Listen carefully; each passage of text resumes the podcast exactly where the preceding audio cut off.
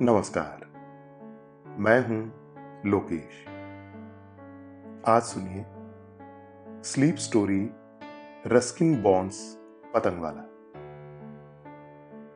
भारतीय जीवन में कहानी और त्योहार साथ साथ चलते हैं। और जब त्योहारों के साथ कहानियाँ मिल जाती हैं, तब सोने पर सुहागा हो जाता है। ये रस्किन बॉन्ड नाम के जाने माने लेखक की कहानी पर आधारित कहानी है, जो आपको कुछ अलग सा अनुभव करवाएगी। आप एक पतंग वाले से मिलेंगे और उसकी पतंगों से भी। लेकिन इससे पहले आप अपने आसपास की सारी लाइट्स ऑफ़ करके आराम से लेट जाएँ। अपनी आँखें धीरे से बंद कर लीजिए। अब थोड़ा सा अपने शरीर को आराम दीजिए। थोड़ा और आराम। अपने शरीर को बिल्कुल ढीला छोड़ दीजिए। कोई टेंशन नहीं, कोई तनाव नहीं। अपने दिमाग में चल रहे सभी विचारों को, चिंताओं को त्याग दें। एक शांति सी महसूस करें। सब नेगेटिव पॉजिटिव विचारों को धीरे धीरे निकाल दें। हाथों को सीधा करके अपनी कमर के साइड में रख लीजिए। अपनी सांस पर ध्यान लगाएँ। इसको धीमे या तेज नहीं करना है। बस ध्यान देना है कि कैसे वो आपके नाक गले में होते हुए आपके अंदर प्रवेश कर रही है। और कैसे? वो आपके गले और नाक के माध्यम से वापस निकल रही है। मन शांत, एकदम शांत होता जा रहा है। आप बहुत अच्छा महसूस कर रहे हैं। खुद को काफ़ी हल्का फील कर रहे हैं। सब तरफ़ शांति ही शांति है। सुकून है, खामोशी है। हमारे भारत में कुछ बातों की अहमियत सबसे ज़्यादा है। कुछ बातें ऐसी होती हैं, जो सबके लिए अलग अलग होती हैं। पर कुछ ऐसी भी हैं, जो सबके लिए समान है। सभी उसे पसंद भी करते हैं। सभी उससे रिलेट भी करते हैं। सभी की यादों में भी शामिल होती है। सभी के उनसे कोई ना कोई किस्से जुड़े होते हैं। और सभी का उसे अपनाने का तरीका अलग अलग हो सकता है। वो सारी अहम बातों में से हम दो के बारे में बातें करेंगे। एक तो है कहानियाँ, किस्से, अफसाने, और दूसरी है त्योहार।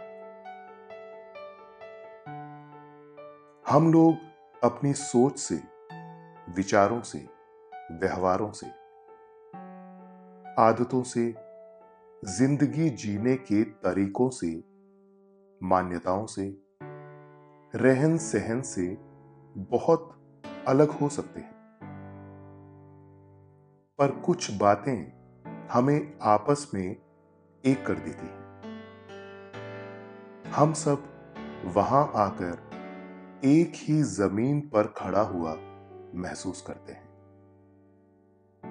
जैसे त्योहार और कहानियाँ।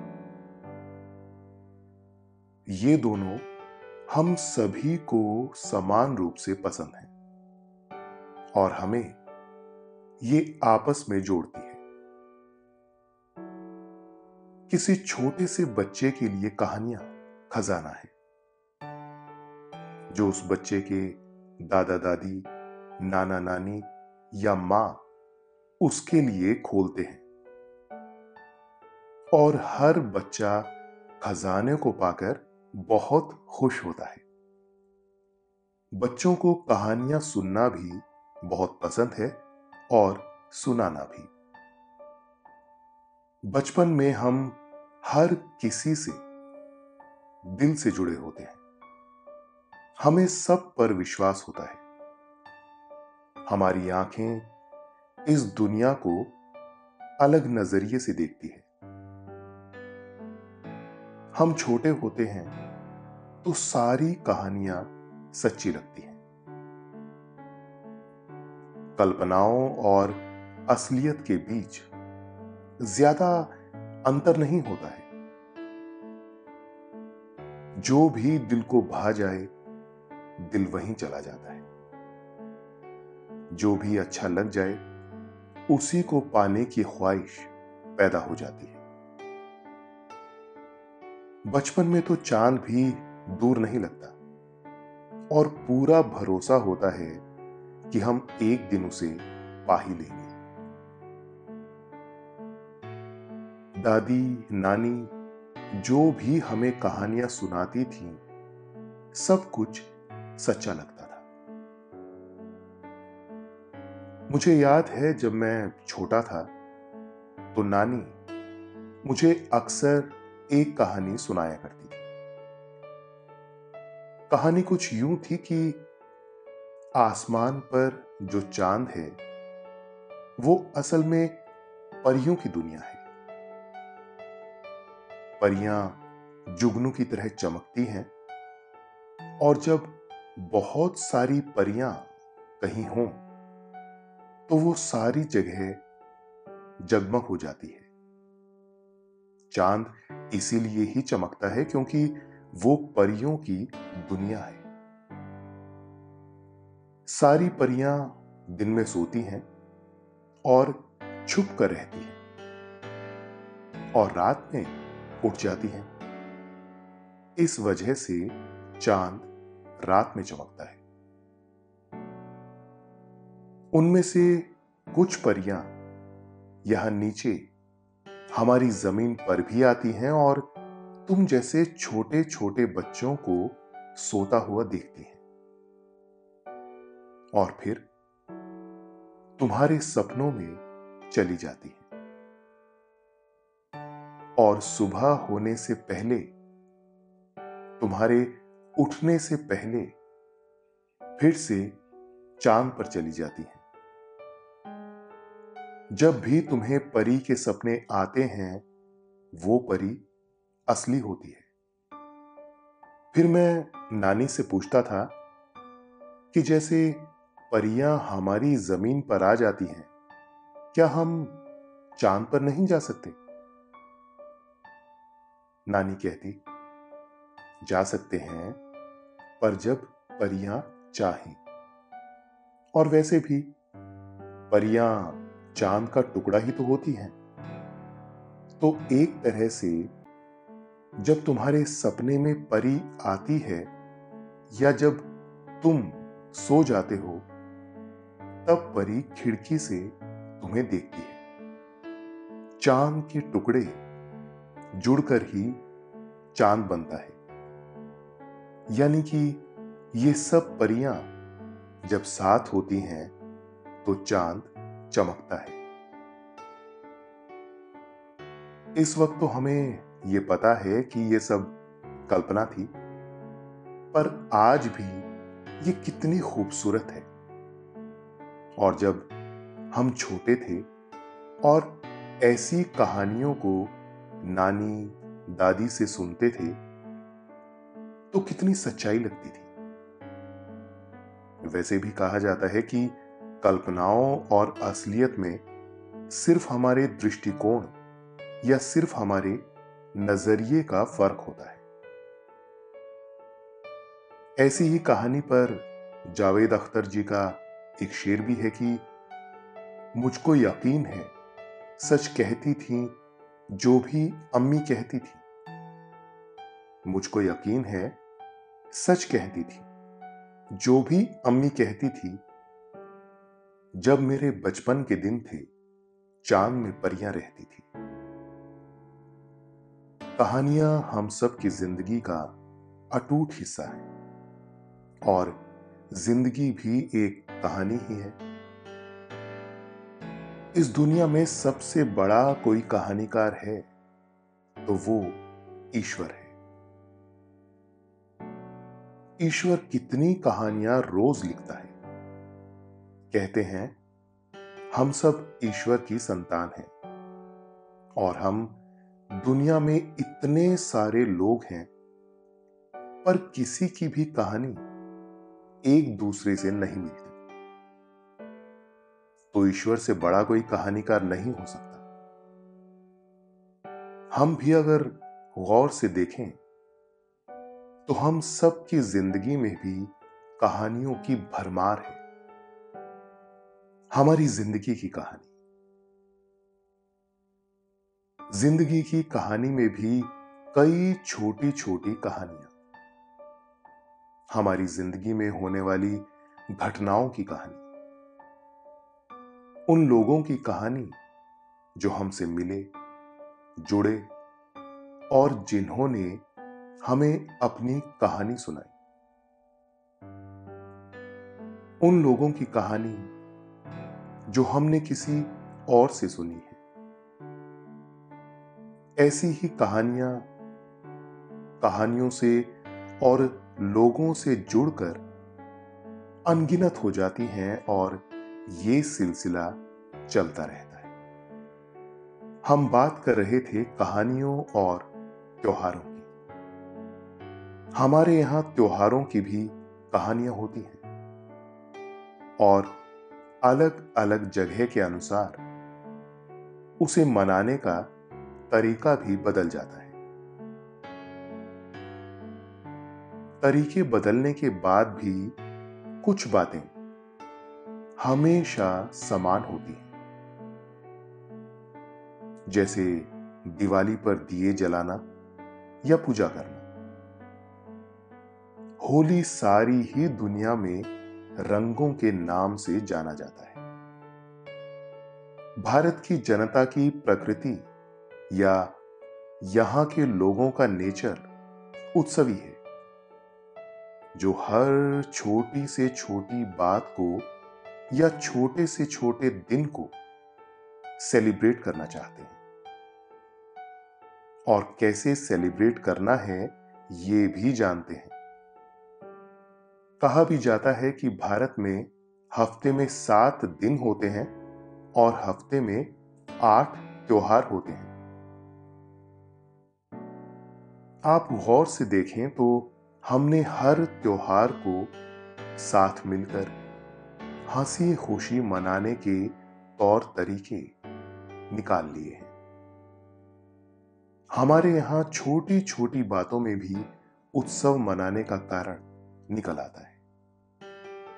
त्योहारों में अपनी मान्यताएँ तो रहती ही हैं, जैसे पूजा करना, विशेष तरीके से दिन बिताना, अपने रोज़मर्रा के कार्यों से मुक्त हो जाना। इसके अलावा कुछ बातें हर त्योहार में समान होती हैं, जैसे नए नए पकवान खाना, नए कपड़े पहनना और लोगों से मिलना। और कुछ बातें अलग भी होती हैं, पर उसका भी रूप सेलिब्रेशन वाला ही होता है। जैसे दिवाली पर पूरी धरती चरागों से, दीपों से जगमगाने लगती है। होली पर पूरी ज़मीन रंग बिरंगी हो जाती है। नवरात्रि पर सभी लोग मिलकर नाचते हैं, गाते हैं। संक्रांति पर पतंग उड़ाई जाती है। पूरा आसमान रंग बिरंगी पतंगों से भर जाता है और सभी के घरों की छत हँसी खुशी से सराबोर हो जाती है। एक तरफ़ भारत कहानियों का देश है और दूसरी तरफ़ त्योहारों का। अगर इन दोनों को मिला दिया जाए तो एक समय की बात है। एक था दादा और एक था उसका पोता। दादा का नाम था महमूद और पोते का अली।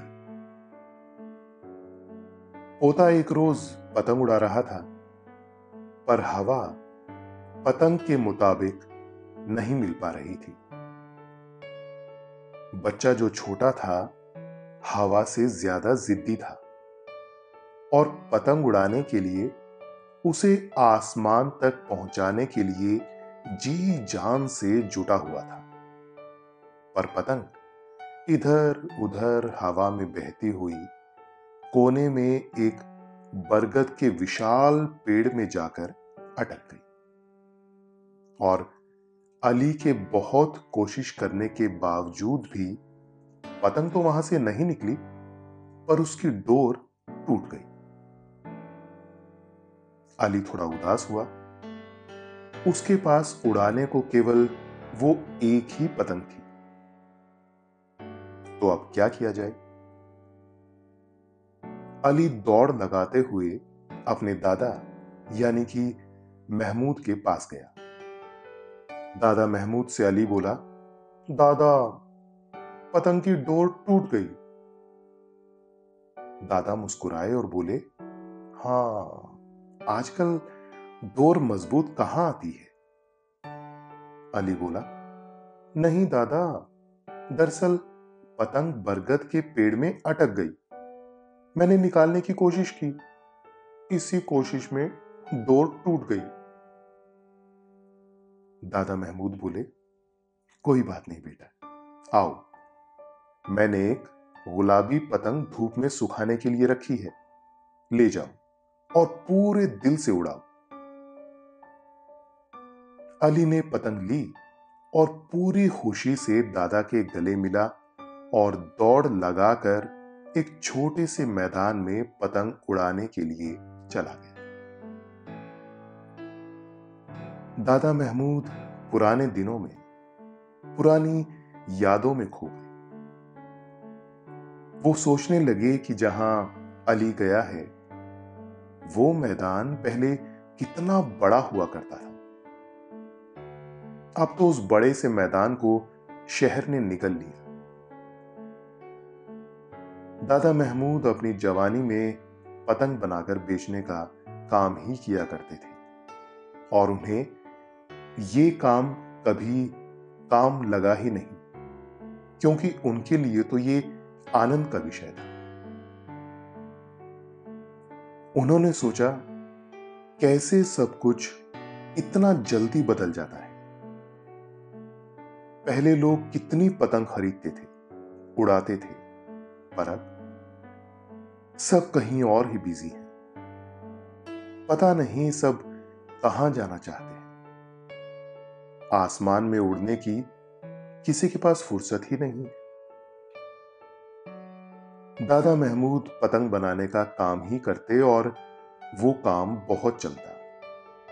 पर वक्त के साथ कम होते होते पतंग बनाना लगभग बंद ही हो गया। और वो जगह जहाँ वो पतंग बनाते थे, उसे कबाड़ी वाले को दे दी। पहले तो आसमान में बादलों से ज़्यादा पतंगे होती थी। लोग शर्त लगाते थे कि हरी वाली, नीली वाली को काट देगी तो मैं तुझे ये दूँगा। पर अब सब कोई और ज़रूरी काम में लग चुके हैं। दादा महमूद सोचते कि पहले तो आम लोगों से लेकर खास लोग सब पतंग के दीवाने थे। नवाब साहब भी समंदर के किनारे अपने दोस्तों के साथ पतंग उड़ते हुए देखने का आनंद लेते थे।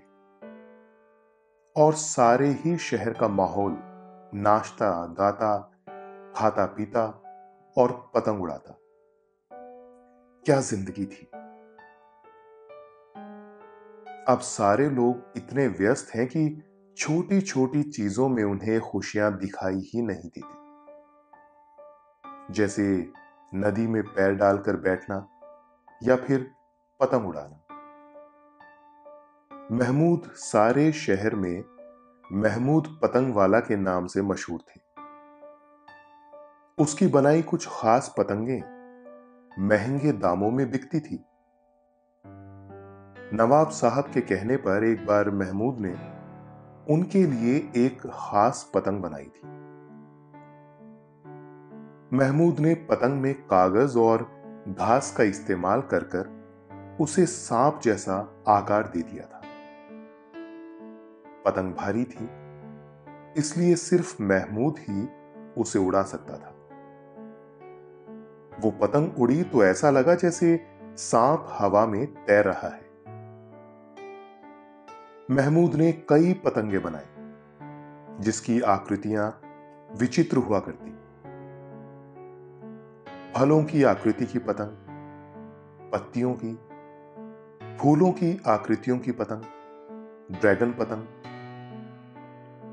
इन सभी आकृतियों की पतंगों को उड़ाना सबके बस की बात नहीं थी।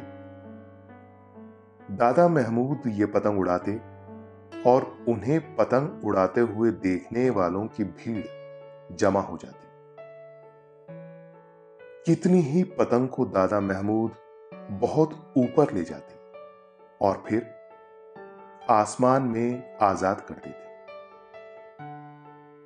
ऐसा करके वो खुद को भी कुछ देर के लिए पूरी तरह आज़ाद महसूस करते थे। वो पुराने दिन अलग थे, जब महमूद मशहूर हुआ करते थे। अब तो उसे उसकी गली के लोग भी नहीं जानते थे। पहले गली में जगह भी हुआ करती थी, पर अब इतने लोग वहाँ आकर बस गए हैं कि कोई किसी को नहीं जानता। महमूद से मिलने जुलने भी अब कोई नहीं आता। सच तो यह है कि महमूद के सारे रिश्तेदार दूर कहीं रहते हैं। एक बेटा था, उसी शहर में घर के पास ही रहता था। जिसकी भी अब उम्र हो चुकी थी। और जो दोस्त यार थे, वो तारे बन चुके थे। जो बच्चे महमूद से पतंग ले जाते थे, अब वो भी जवान हो चुके थे और दुनियादारी में व्यस्त हो चुके थे। उनके पास भी अब समय नहीं था। शहर में बूढ़ा आदमी और बूढ़ा बरकत था, जिसे अब कोई नहीं देखता था। बरगद के नीचे पहले लोग खड़े होते थे, महफिल जमाते थे, एक दूसरे की खैर खबर लेते थे। अब धूप से बचने के लिए खड़े होते हैं। महमूद अब खुद को देखता, बूढ़े बरगद को देखता, अपने पोते को खेलते, पतंग उड़ाते हुए देखता।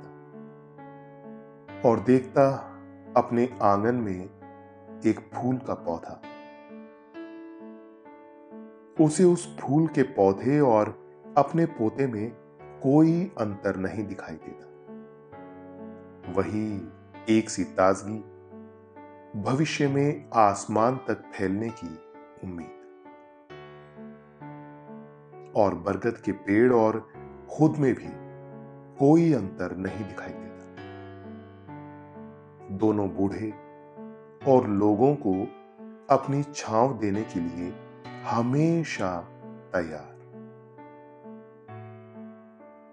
महमूद ने देखा, गली को बदलते हुए, गाँव को बदलते हुए, शहर को बदलते हुए, और असल में लोगों को बदलते हुए। बूढ़े लोगों के लिए छोटे बच्चे किसी याद की तरह होते हैं, उस वक्त की तरह होते हैं जो वो जी चुके हैं। और उन बच्चों के साथ वो भी बच्चे ही हो जाते हैं। महमूद के पोते अली को पतंग उड़ाना बहुत पसंद था और महमूद अली के लिए एक बहुत सुंदर और आज तक बनाई गई पतंगों में से सबसे खास पतंग बनाना चाहते थे। उनके पास वैसे भी अली को देने के लिए कुछ और नहीं था। एक रोज महमूद इसी ख्यालों में गुम थे और अपने ख्यालों में ही गुम कहीं चले गए थे। अली महमूद के कमरे के बाहर पहुँचा और कुछ पूछने लगा। अंदर से कोई आवाज़ नहीं आई। अली ने आसमान में देखा, एक कटी हुई पतंग आ रही है और उसे पकड़ने के लिए दौड़ लगाने लगा। महमूद के कमरे से एक तितली उड़कर आँगन में लगे फूल के पौधे पर बैठ गई। तेज हवा चली और बरगद में अटकी हुई अली की पतंग भी निकल गई और आसमान में कहीं खो गई।